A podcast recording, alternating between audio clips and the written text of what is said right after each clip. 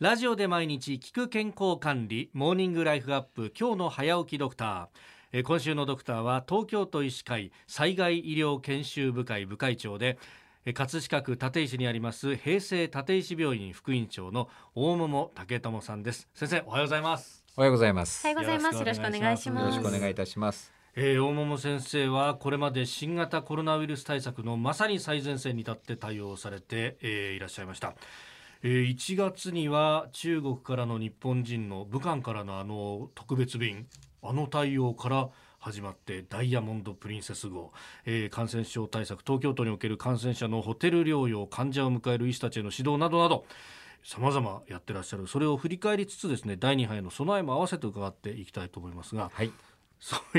1月の武漢のあの帰国便からすでに先生対応だったんですね。そうですね。はあ。あれってあの患者の中とか失礼すると結構あのギリギリの段階でこうわーっとこう集められたみたいな帰ってくるまで飛び立った後ぐらいにようやく収容先のホテルが決まったみたいなことも聞いたりなんかしたんですけど。そうですね。あの時はあの千葉県のあえ。えのホテルがね、はい。あの協力をあの申し出てくださいましたけれども、えそれ以外はですね、あの国の機関のまあ研修施設、えはい、ね、宿泊施設を持っているようなその研修所、うん。これをまあ活用して、ええ。ーチャーター便で帰国なさった方々をまあ収容して健康管理を行っておりました。う。ん。まああのいろいろなあ個別のところというのはまた追って伺っていきますがまずその第2波の部分医師会として行われているのはどういったことなんですか？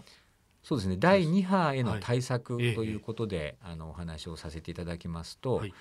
今あの PCR 検査をね、うん。まあ、今どういうふうにやろうかと、ね、いろいろ唾液でできるようになったりですとか、ねうん、抗原検査ができるようになったりですとか、はい。い、ろいろその手段もお検体の採取方法も変わってきておりますけれども、できるだけ多くの方々にそのチャンスを検査をするチャンスをということではい。今あの地区医師会というですね皆さんが住んでおられる、はい。えー区や市の医師会の先生方が中心になって、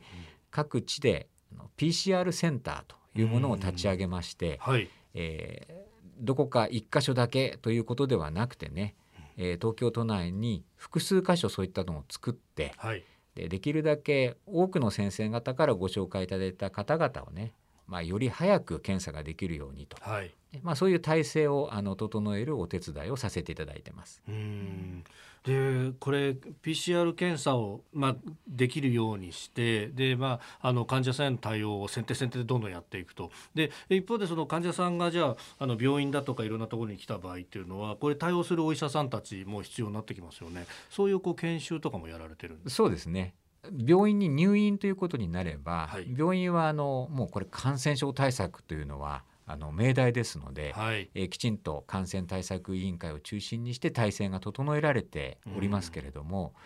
まあ、地区医師会が、まあ、急ごしらえのね、はい。PCR センター等で対応させていただくときにはう、ん。集まっていただく開業医の先生方へのはい。例えば防護医のうん。あの着脱ですとかね。衛生管理どういうふうにやるのかとかですね、はい。まあ、そういったあのことについてはご教授させていただく場を設ける必要はありますし、まあ、それをあの今東京都医師会としては、えーメインで行っているというところですね。あれはなんか聞くところによるとですがあのちゃんとした手順を踏まないとダメだよとか結構大変だって聞きますけどどうなんですか？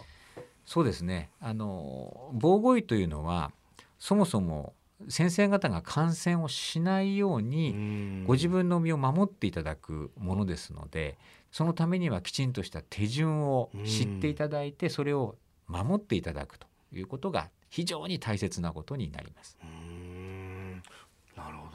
まあこれ第2波への備えって今貴重な時間を無駄にしちゃいけない時間なんですね。そうですね。はい。今この時間をどういうふうにうんあの使うかで大きく対応変わってくると思います。